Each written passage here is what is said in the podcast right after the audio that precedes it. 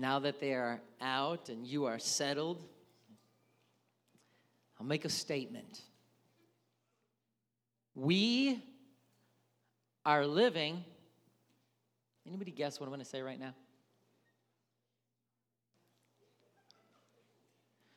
We are living in the last days.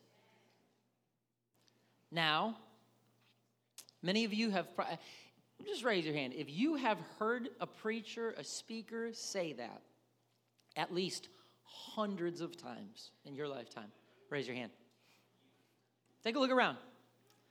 If you've heard a preacher, a speaker say that hundreds of times, if you think you've heard that thousands of times, raise your hand. Okay? Some of you ain't been alive to hear it thousands of times, but it becomes a phrase that when I said it, I don't think anybody here was going, Ooh, hallelujah. Because we've heard it thousands of times. It's no longer, it is, but it's not, no longer a powerful phrase. It doesn't evoke much emotion, but it's a phrase that is just as true today as it has ever been. God is soon coming back for his church, who is his bride. And he will be taking those who are ready. Who are ready. And so, with that, I want to speak this afternoon on this topic. And I know I'm anointed because I just said this afternoon instead of this morning. So I'm off to a good start. If you are a guest here today, we have traded this building for land off of I 35 on the other side, and we're, we're getting ready to break ground. And so we, we are now in an afternoon service instead of our morning service. And so, hence the fact that you got to sleep in this morning. And, uh, and, and come here today. But if you are a guest, either in person or online, we are so thankful that you have made it a point to be here in this service with us. And we hope that you feel welcome and the presence and power of God. And so, with that, I want to speak on this topic. Please get ready. Please get ready. As Jesus stepped into his public ministry, he immediately started just telling parables and trying to get people focused on not just their present situation but also the things to come and on eternity. And so, one parable he tells that you may have heard is Matthew 25, starting at verse 1. It says, The kingdom of heaven will be like 10 bridesmaids. Quite the wedding. 10 bridesmaids who took their lamps and went to meet the bridegroom. Five of them were foolish, and five were wise. Now, the five who were foolish, they didn't take enough olive oil in their lamps. But the other five were wise enough to take extra olive oil, extra olive, extra. I say it olive oil. Olive, that one just says oil. But when the bridegroom was delayed, they all became drowsy and they fell asleep. So they were no longer ready. Right? At midnight, they were raised by the shout, Look, the bridegroom is coming, come out and meet him. All the bridesmaids got up and prepared their lamps. Then five foolish ones asked the others, uh, please give us some of your oil because our lamps have gone out. The others replied, We don't have enough oil for all of us. Go to the shop and get some for yourselves. Well, guess what? It's midnight. Okay, now they didn't have 24 hour Walmart Supercenter. Okay, and so the others replied, Go get some yourself. Verse 10 But while they were gone to buy oil, the bridegroom came. Now, these were people who were interested in meeting the bridegroom who were willing to pay a cost to meet the bridegroom, who loved the bridegroom, wanted to be a part of this. These are not like some just backsliders, people not interested, not even good people. No, these are people who wanted to be a part of this, but they were not ready. While they were gone, the bridegroom came, and those who were those who were ready those who were ready went in with him to the marriage feast, and the door was locked. It's interesting. You remember another time where God locked the door? I feel like that happened on Noah's Ark. People who were ready were on the boat. People who were not were locked out. Later, when the other five bridesmaids returned, could you imagine the terror? They stood outside calling, Lord, Lord, open the door for us. I feel like I read something like that in Noah's Ark too. So you, he says, but he called back, believe me, I don't know you.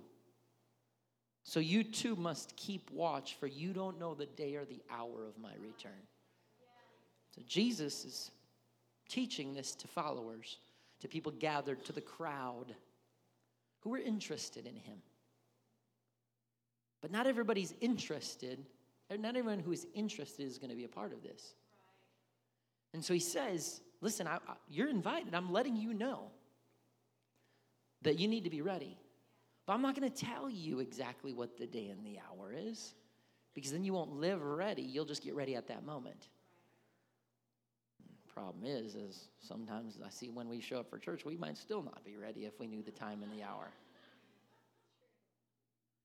But he wanted his people to keep watch, to be ready, to stay prepared, to not just enjoy the moment, but to remember what's on the horizon.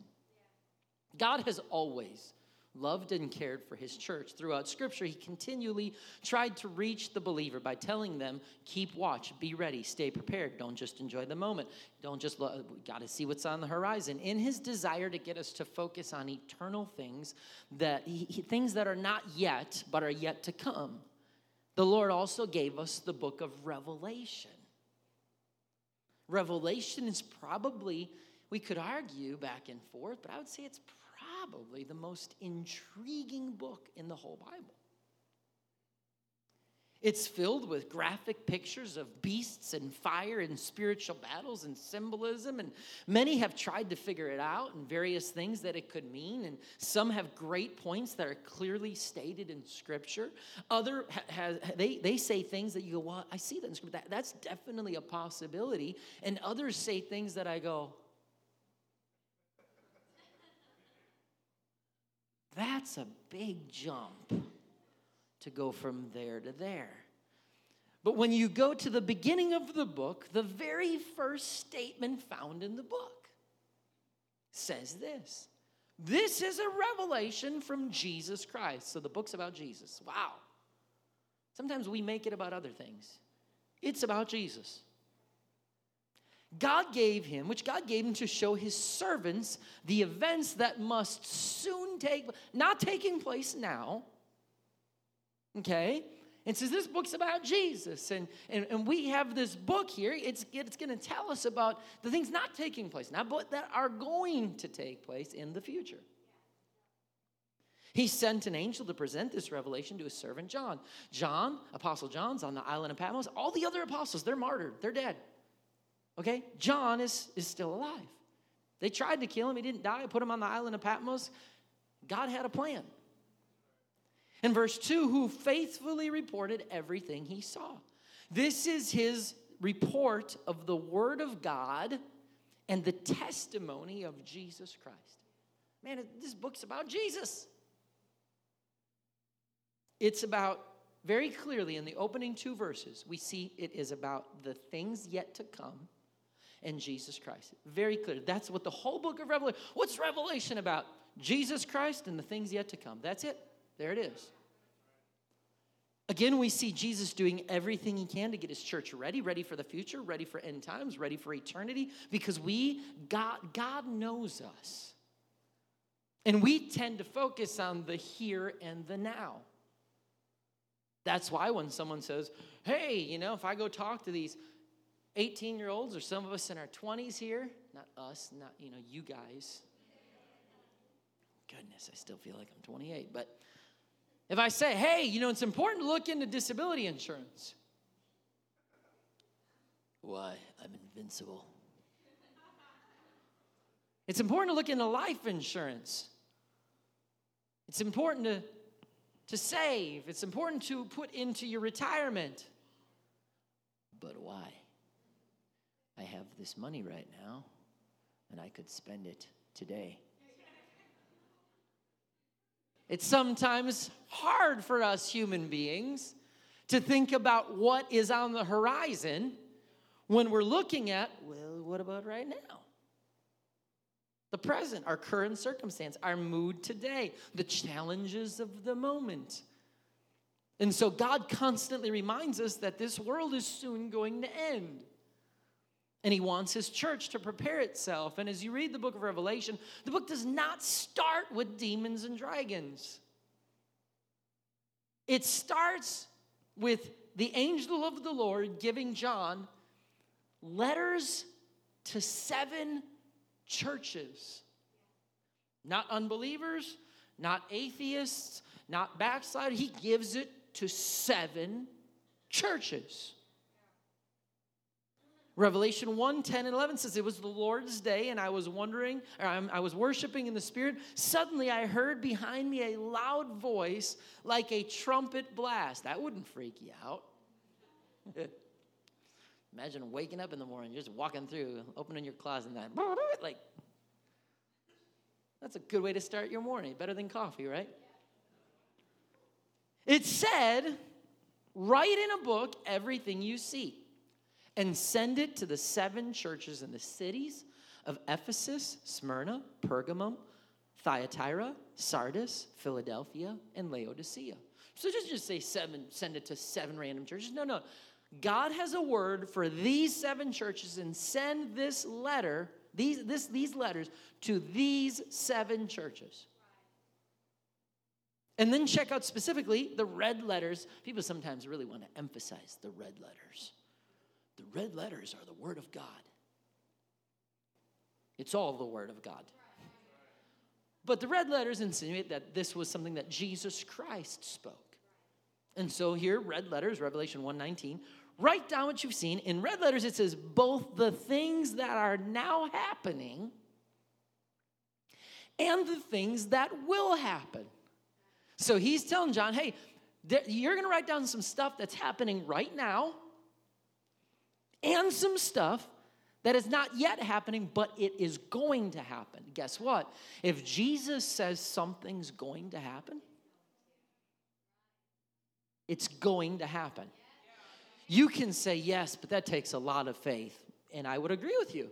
There's certain things in Scripture that I read and go, wow, that would take a, an element of faith to know that God died for my sin. It'd be take an element of faith to know that that that blood was shed for me. It takes an element of faith to step into that water and have my sins washed away. It takes an element of faith to begin to worship, begin to speak in tongues as the Spirit gives me the utterance. I mean, this takes an element of faith. But if the Lord says this promises unto you and your children and all that are far off, even as many as the Lord our God shall call, I'm going to say, well, well if He said it, it's going to happen.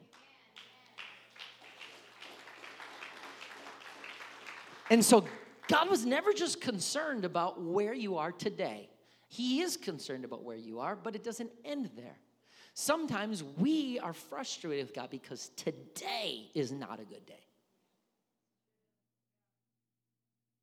Today, if we, if I said, "Hey, raise your hand," I'm not going to ask you, but if I asked, uh, "Raise your hand if you've just had a just a just a terrible week," I'm guessing we would see a handful of hands go in the air. I don't care if we're believers, we love God. He's here. We felt His presence, felt His power. I can say, Who here's got a great week? Not every hand to be like, Yeah, it was wonderful. There'd be some hands that you'd be like, Who had a terrible week? Me, right here. Can I talk to you about it? I mean, it might be therapeutic for us. We just don't have time for it. And so, he was never just concerned, though about but where we just are today because he has an end result in mind. He has a journey. He has a plan. He has he has a roadmap ahead and his his destination is eternal. Whereas the destination of our frustration is sometimes just i'm just frustrated about the rest of this day. And so we get caught in the today, right now, what I'm dealing with, what my emotions are. Listen, can I tell you something as respectfully as possible? Your emotions were given to you by God. They're part of your being, and it can be a beautiful thing, but your emotions are some of the filthiest liars in the world. And so if you live your life based on your emotions, you are going to be on one crazy roller coaster that you're never going to get off. Okay? And so we look, and so he's saying, I'm not just interested in today, I'm interested in not only where you are now, but what is coming. And so, for the rest of the chapters, second and third chapters of Revelation, God lays out commendations and condemnations for these churches. Now, if you don't know the difference, a commendation is like a compliment. You're doing something well. I'm really liking how you act in this area.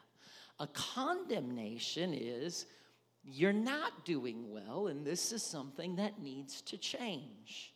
Now, I thought God was just supposed to just accept us all for who we are. He loves you for who you are, but He loves you enough to say, here's a commendation, you're doing some things well. Here's a condemnation, you need to change some things. And I'm thankful for both.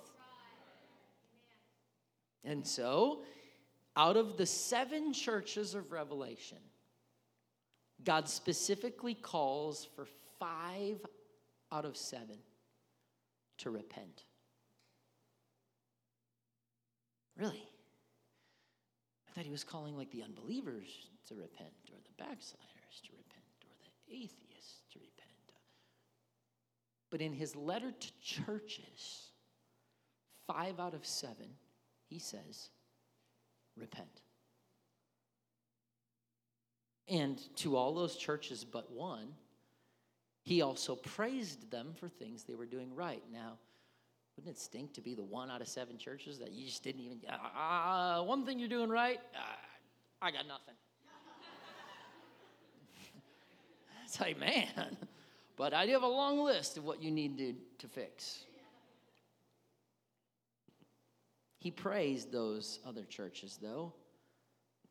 Folks, just because we are part of God's church, doing a lot right, staying faithful in most things does not remain, does not mean that there's no longer a need for repentance inside the church. You did not just repent one time. When Peter said, repent and be baptized, he's talking about the initial plan for God's salvation for your life. But once you went ahead and checked that box, that does not mean that, you know, I just went ahead and dumped that, dumped that figurative blood of Calvary on my life, and now it just kind of sits around. I'm going out to have fun. I don't have to repent again because I went ahead and applied that blood. Well, that's his initial plan, but there's a continued journey. And, and, and the church is still occasionally called to repent. God spent so much of his word trying to get us to, our, to examine ourselves, to make sure we look and verify that we're headed in the right direction. If all we do is just come to a Wednesday service, a Sunday service, or maybe we're just Sunday only people, which you should be here on Wednesdays too, I, I just slide that in whenever I can. There's some good stuff going on Wednesday nights. That's where, that's where teaching builds strong Christians. But if we say, I'm going to come on Wednesdays and Sundays and I'm just going to do my thing. And I, I, I, I, I went ahead and came to that altar. I've been filled with the Spirit and bless God, I pay my tithes, I serve in a ministry. But every once in a while in the church, God has to stop and call the church not only to repent, but to say, just examine which direction you're heading right now. And so, he calls us to do that and to make sure that we're heading in that right direction. And when we're not headed in the right direction, because the spiritually mature person doesn't just wait until they get into a jam and go, Oh my God, where are you? I need you, help me. But a spiritually mature person can go like this as they're walking and going, I don't feel like I'm to disaster zone. I'm not, I'm not code red, alert, you know, pull the pull the pull the emergency lever. But I'm at a point where I'm going, if I keep going like this, I'm probably not going to be in a very good place. You know, I've, I've kind of stopped reading scripture. I've kind of stopped fasting. I've stepped away from some ministries. I, I, I touched on this last Sunday. I touched on this that I've kind of, I've kind of, I've kind of stopped and, and I've kind of, actually, I think it might have been on Wednesday. It was on Wednesday, sorry. Sometimes you preach so many messages, you forget which one you preached where. So i we can all feel good because I know you forget my messages too, so it's all right.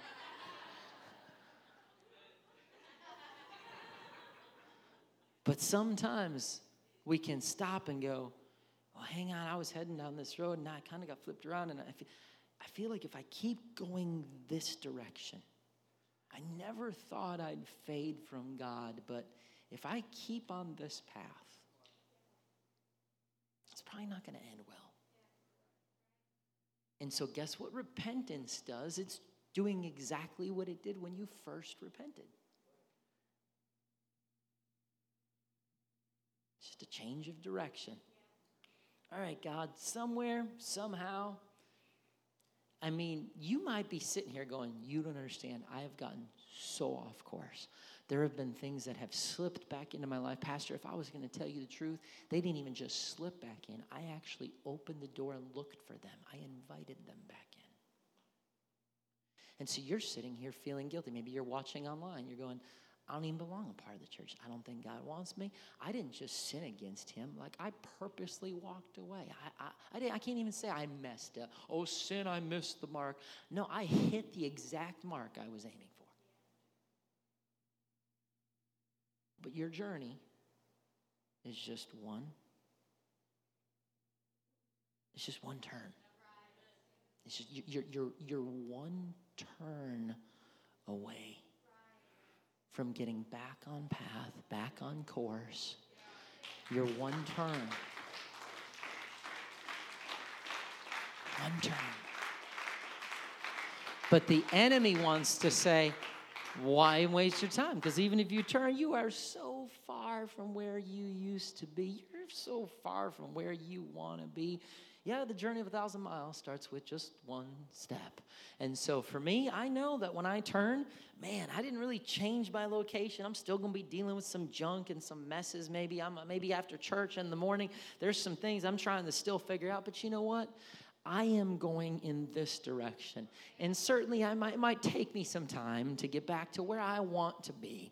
But you know what? I'm done going that way. I'm done going that direction. I'm turning today and I'm heading in a new direction. And that's what repentance is. But you look at what God says to these five of seven churches, to the church in Ephesus. I want you, I don't want to just reference this, I want you to see this. The church in Ephesus, I could probably do a whole series just on the seven churches, and I might do that at some point. I've never done that, but I, I really need to do that. But the church in Ephesus, he says, But I have this complaint against you. You don't love me or each other as you did at first. Look how far you have fallen. Man, what a message that would have been if he'd have just stopped right there. Look how far you've fallen. See ya.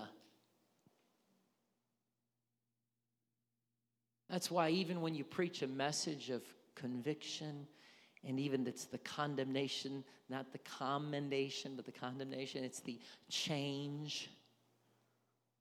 My dad always told me, they said, You're a message from God. Sometimes people would lay hands on me at an altar. I, I, think I told you one lady one time, she laid hands on me and she said, I had a dream and you went to hell and got up and walked away. As a teenage kid, that shook me. I was like, what? And so I ran to my parents, like, I'm going to hell. My dad said, Gary, a message from God. Because you've probably received messages. How do I know it's from God or not? A message from God will always end with hope. Even if it's called to repent, to change, God will always say, You're wrong, you do this, blah, blah. But if you will turn, if you will repent, if you will change, He always, you've never gotten to the point where you are just so far. He, he can't reach you no more. And so, he says, he says, you, you don't love me as you as you did. Look how far you've fallen. But he doesn't end there. He says, turn back to me and do the works you did at first. If you were here Wednesday, I talked all about not being afraid of the dark. But the key is you got to go back and listen to Wednesday if you missed. And then come this Wednesday, hallelujah. But I'm probably I'm gonna sneak that in just a few more times this message. But he says, if you just just do the things that got you to where you need to be in the first place, you're not gonna just turn and then be like, I'm still not reading my Bible. I'm still not fast. I'm still not serving. I'm still not giving. I'm still not praying in the morning. You're just going to turn right back at some point. But when I turn and say, repent, turn, and do the things I did at first, it's turning and doing things that I know I need to be doing. He says, if you don't repent, I'm going to come and remove your lampstand from its place among the churches. So a church could actually get to the point where it's no longer identified as God's church.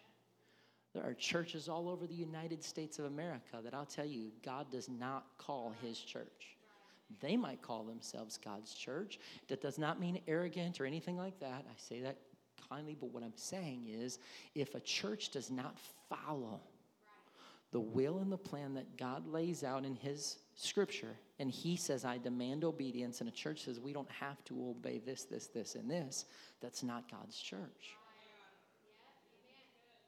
and so he says if you don't do the things you're called to do then he says i'm going to remove your lampstand then look what he says to the church in pergamum revelation 2.16 by the way when you read this you sound real smart say revelation it's the revelation of god this is not let's go to revelations it's just one revelation it's revelation revelation. Revelation 2.16. It's not revelations. It's just not just one revelation, not multiple revelations. That's just a little piece. That one was free. That, that you didn't even pay for that one. Revelation 2.16. First he says, repent of your sin, or I will come to you suddenly and fight against them with the sword of my mouth. My mind. You know what's called a sword in Scripture? the Word of God.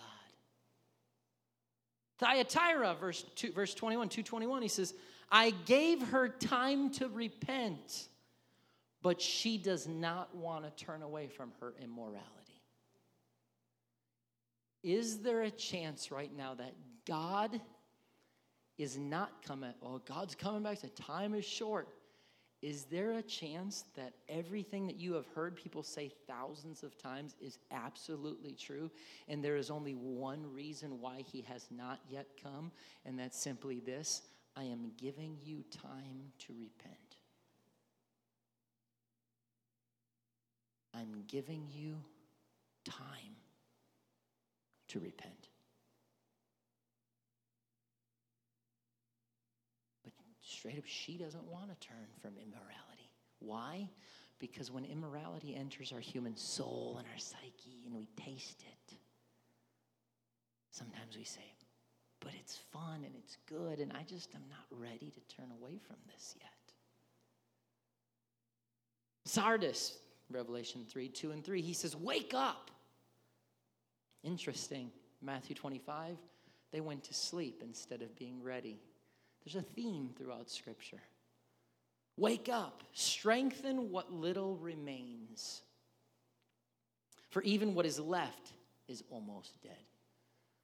Man, this ain't, wow, this is some straightforward stuff. There's not, there's not a lot left there. But strengthen what little is still there. I find your actions do not meet the requirements of my God. Go back to what you heard and believed at first. There's that call again. It's not just repent, it's not just turn, but do this and begin to do the things you used to do. Do this and go back to what you knew. So he says, Repent and turn to me again.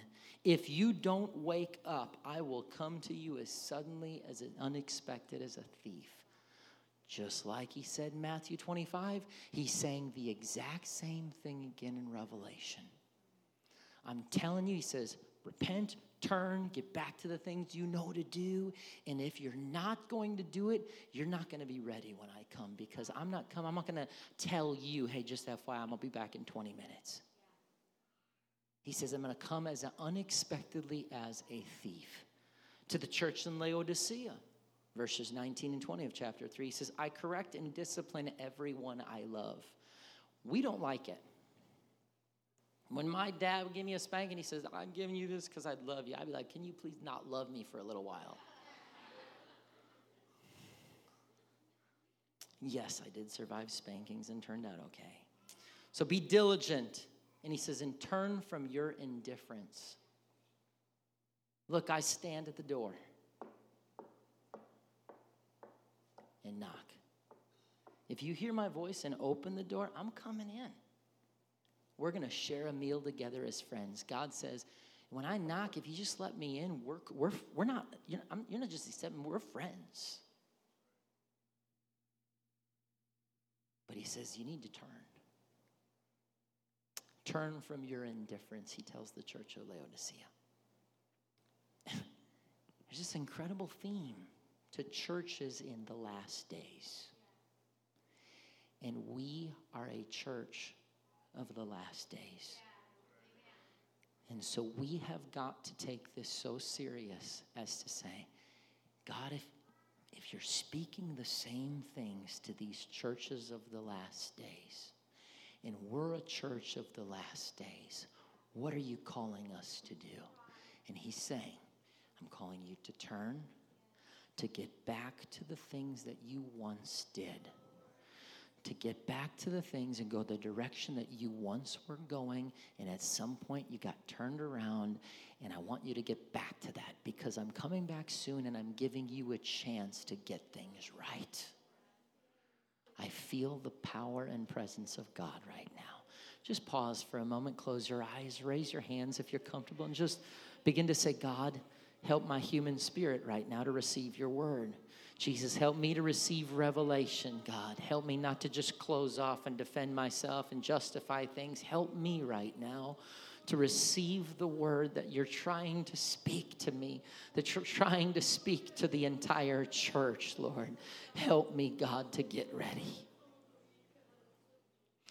as we move into this book of prophecy and revelation about end times, eternity, heaven and hell, the last days, we begin reading letters where Jesus is clearly telling his churches to repent, turn from their ways, re- recommit, remain faithful. And, and from there, we begin to read through dreams and visions that God that God gives John, and John's trying to write these things down, and he's trying to describe these things. And people could say, "I wish John would have made it a little more clear." John probably wishes John would have made it a little more clear, but God was speaking in visions, and He was sending this angel to speak these things, and He's trying to record these things as God was giving it to him.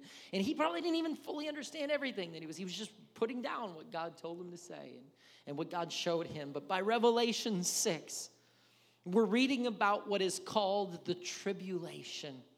That is God's wrath being poured out upon the earth. And I know people say, why would any good God do the same? Fair, I don't want to believe any of that stuff. But you just read through a scripture where God says, Hey, I want you to be ready. Here's my plan for your salvation. This is exactly what I want you to do. And if you do this, you're going to be saved. If you don't, you're not going to be saved. And here's what not being saved looks like. And here's what salvation looks like. And here's, I'm going to give you letters to churches so that you can see what I want you to do and the way I want you to live in the church. And, and so he lays out all these things about plan for salvation, how the church should look look, how we should not look, ways that we should be separate. And he lays these things out. And then we say, God, it's not fair that you're going to punish me for not following everything else you just laid out. Why is that not fair? He loves you enough that he robed himself in flesh, died on a cross, gave you the chance to respond to his grace. And then he tells us everything and says, Be ready. And so he eventually he reaches the point where he comes back for his church. His wrath is being poured on the rest of the earth. And John describes this destruction, this tribulation, in three separate categories the seals, the trumpets, and the vials. The vials are also called bowls. And you have seals, trumpets, and bowls or vials. And as we read through these chapters of destruction, it's crazy. You get in Revelation, it's just like, and then he did this, and this blew up, and these people died, and this rained down from heaven. You're just like, okay, daily reading. I'm trying to get through Revelation. My Lord, help me not. I don't know, understand what I'm reading, but I just don't want to live in it. That's all I know. And through these chapters, we can see sometimes we can fly through this, but by the other day, I was reading about the vials and the bowls in Revelation 16, and I noticed God starts saying the same thing over and over. And whenever God repeats himself, my little antennas go up. Revelation 16, 8, and 11, 8 through 11, the, the fourth angel, we're in the middle of the bowls or the, or the vials, and it says the fourth angel poured out his bowl on the sun, causing it to scorch everyone with its fire. I'm, I'm guessing there's a lot, there's not a lot of churches in America today that are reading their text from Revelation 16, 8. Just guessing. Everyone was burned by this blast of heat, and they cursed the name of God who had control over these plagues. I remember reading another story where God had control over plagues. It's almost like the Old Testament is the New Testament concealed, and the New Testament is the Old Testament revealed. And it says God had control over all, but they did not repent of their sins and turn to God and give him glory. Does that insinuate that was a chance to turn to God and give him glory? Certainly seems so to me. Then the fifth angel poured out his bowl on the throne of the beast, and his kingdom was plunged into darkness. His subjects ground their teeth in anguish, and they cursed the God of heaven for their pains and sores, but they did not repent of their evil deeds and turn to God. We are stubborn human beings. Scripture says God had control of everything. He starts off saying, Write a letter to the churches. Here's what I'm calling for you to do. Just let me in. Just repent. Just turn and do the things you used to do. In 16 chapters later, God's pouring out his wrath upon the earth, and what's he still saying? If they just would repent. But they wouldn't. They just kept blaming me and they kept cursing me. And, and they just, oh, they, their evil deeds, they just, they continued. They refused to humble themselves and take acknowledgement. My dad used to, oh, I would blame everybody. I, my dad, he'd say, stop. And I'd say, stop, stop. Maturity is when you can finally say, you're right, I was wrong and I'm sorry without any other excuses. And so I learned to try to take initiative, to take ownership of my failures and my mistakes. And God still is trying to teach us that. In the middle of all this, look what God has John write Red Letters of Christ a reference back to the principles and the sayings of Matthew 24 and 25. Revelation 16, 8. Look, I will come as unexpectedly as a thief. There it is again. Blessed are all those who are watching for me, who keep their clothing ready. Man, that sounds familiar too. When he said, Eat the Passover lamb, way back when they were in Egypt at the time of Passover and the death angel was going to go through the streets of Egypt, he said, Here's how I want you to eat your Passover meal have your sandals on your feet and your staff in your hand. I don't know about you, but late at night, I don't think people are keeping their, their, their shoes in their feet. You don't sleep with your shoes on your feet, staff in your hand. But that was insinuating when you eat the Passover lamb, one day there's going to be a new Passover lamb. And when that Passover lamb comes, I want you to connect that back to the literal Passover lamb you ate because you need to be ready when that Passover lamb comes onto the scene. Jesus Christ stepped on the scene as the Passover lamb, and he's still calling people to be ready, just like he did in the Old Testament when they were sitting around a table eating a Passover lamb in Egypt. God is still saying, I wanted my people to be ready back then. I wanted my people to be ready in the Gospels, and I want my people to be ready in Revelation, and I want my people to be ready in 2022 because we are getting so consumed with all the things that are going on around us. Those things are going on around us because God has a plan, and He's coming back soon. But He's writing and speaking to His churches, and He's saying, Turn get back on track, and get ready for what is coming.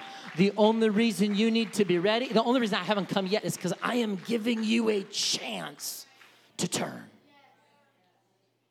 And he says, they keep their clothing they, eh, so they don't walk around naked and ashamed. Jesus says there's blessing to those who are watching for him. He is saying there's in the middle of John writing, he's saying there's a total lack of repentance, but then he stops and celebrates those who are ready and who repent. Part of being ready as a believer. I've heard messages my whole life be ready, get ready, God's come back. What, what am I supposed to do? I'm in church. I raised my hands today. I dropped something in the offering and I served in the ministry. What do I need to do? But part of being ready as a believer is examining oneself.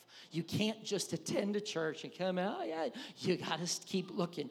Where, who am I? Every once in a while in your prayer time, you got to stop and say, God, who am I right now and where am I going? Who am I right now and where am I headed? If I keep on this same path, doing the same things that I'm doing right now, where am I going? And I believe God's reaching to someone right now because He loves you, but you're not going in a good direction. And that's not meant to be a, bash you over the head. That is the God of love who is saying that right now, if you keep going in the same path, it's not leading to good things. And so, part of being a believer is examining oneself. It's keeping watch. It's being prepared. It's not just focusing on the present and forgetting eternity. Instead, it's living a life of repentance, of one where occasionally I say, you know what, I'm not going in a good direction. I need to stop. I need to turn. And I got to say, where did I slip up here? You know what? It doesn't even matter. I just got to get back to the things that I once did. I once was a person who would pursue God in an altar, and now I'm skipping altar altar calls. I once was a person who never, ever, ever would skip a chance to begin to worship Him. And now I've heard all these songs and I've kind of just gotten used to them. I was never a person who would see someone pursuing God and not walk up and begin to pray with them. I was a person who used to teach Bible studies and brought people to church, but somewhere my, my, my, my, my flame just flickered out a little bit. And I don't know how and when it happened, but I got to turn and I got to get back to the things that I once did. I got to get back in the Word. I got to get back into seeking the face of God. I got to get back and find myself a Bible study to teach. I got to get back to being a worshiper. I got to get back in all the ministries that I've stepped away from. I got to get back. Then, after the destruction of the seventh bowl, look at the response once again, Revelation 16 21. There was a terrible hailstorm and hailstones weighing as much as 75 pounds. You think you got a hailstorm here? No. 75 pounds fell from sky unto people below, and they cursed God because of the terrible plague of the hailstorm. It was always, God, let me do this. God, the minute that you start having bad things and everything's blaming God, God, you did this. Why does God let that happen? Like, God doesn't see. You better be careful because usually once you're blaming God for everything, it will reveal the state and the present condition of your own heart. They would not repent. They would not examine themselves. It was just always, God did this and God did that, and I'm blaming God and cursing God. Could it be that God could be sending something your way to try to drive you to your knees? God is coming back. We are living in the last days, and time is short. Yeah, you've heard that about 1800 times, but let me make it 1802. God is coming back. We're living in the last days, and time is short. Certainly, I'm speaking today to a group of people who are part of a church, part of the church, just as John was writing to people who are part of churches. But just because you and I are part of a church does not mean that we no longer have place or need for repentance. When you read through the letters to all seven churches, God gets in their faces and He doesn't mince words. And in this day and age, nobody gets in anybody's face unless it's on social media because you're too weak to do it in front of them or in person.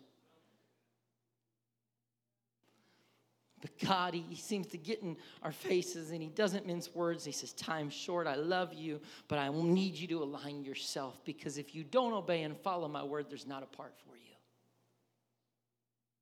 He calls them to turn, to recommit, to humble themselves, to return to their first love, as He did in Genesis or uh, Revelation 2 to do things they used to do to repent.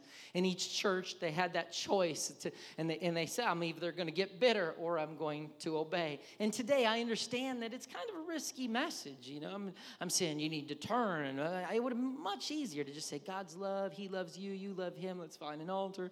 And, and God is love. And I, I'm going to preach messages like that. But, but every once in a while, God's going to say, No, no, you're right, I'm love. And the reason I'm preaching this today and the reason God's reaching to us is because He loves us so much. And He's saying, I'm coming back soon. And if you're not headed in the right direction, you're not coming with me, and I want you to come with me.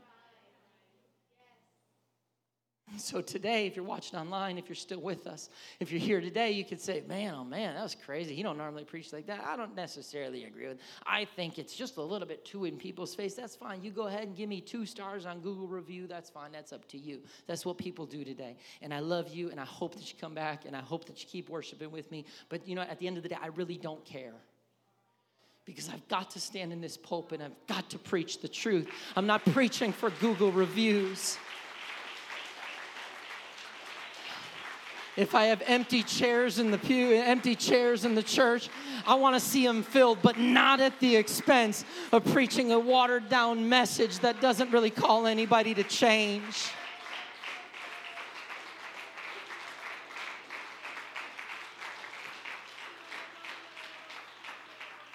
And so God's calling for us, and, and it's your response, it's your heart, it's your decision whether you'll get bitter, whether you'll move on to another church, find something that's a little encouraging, uplifting more than this. I don't know. To refuse correction, to embrace society, to keep living in denial and saying, ah, it's fine, it's not a big deal. Or you can find an altar today and you can make a commitment. You can do the things that he said to the five churches. You can say, today's the day that I turn. Today's the day that I recommit. Today's the day that I, I humble myself. Today's the day that I find a place to pray. Today's the day that I make some commitments and some of the things that I got away from that I used to do. And I don't even know, it doesn't matter when or where I got away from them, but I got to get back to them. I got to repent because that is the first step to get ready, to please get ready. Revelation may not be as different of a book as we, as the rest of the Bible, as we initially thought. It's a book where God is once again reaching to his people, telling them what's going to happen if they repent, what's going to happen if they don't. It's an account of a God who still wants his people to keep their eyes on eternity and not present circumstances. It's the same God who said to Adam, Who told you you're naked? What did you eat from the tree? The same God that came to Cain and said, Cain, if thou doest well, wilt thou not be accepted? It's the same God who's reaching throughout the sands of time to every generation of humanity that says, Listen, I'm a God that's just. I'm a God that demands obedience. I don't demand perfection, but I do demand repentance. I do demand that my humanity says, I can't do this alone. I need the blood of Calvary. I need to be washed. I need to be forgiven. I need to be set free. I need you, God, right now.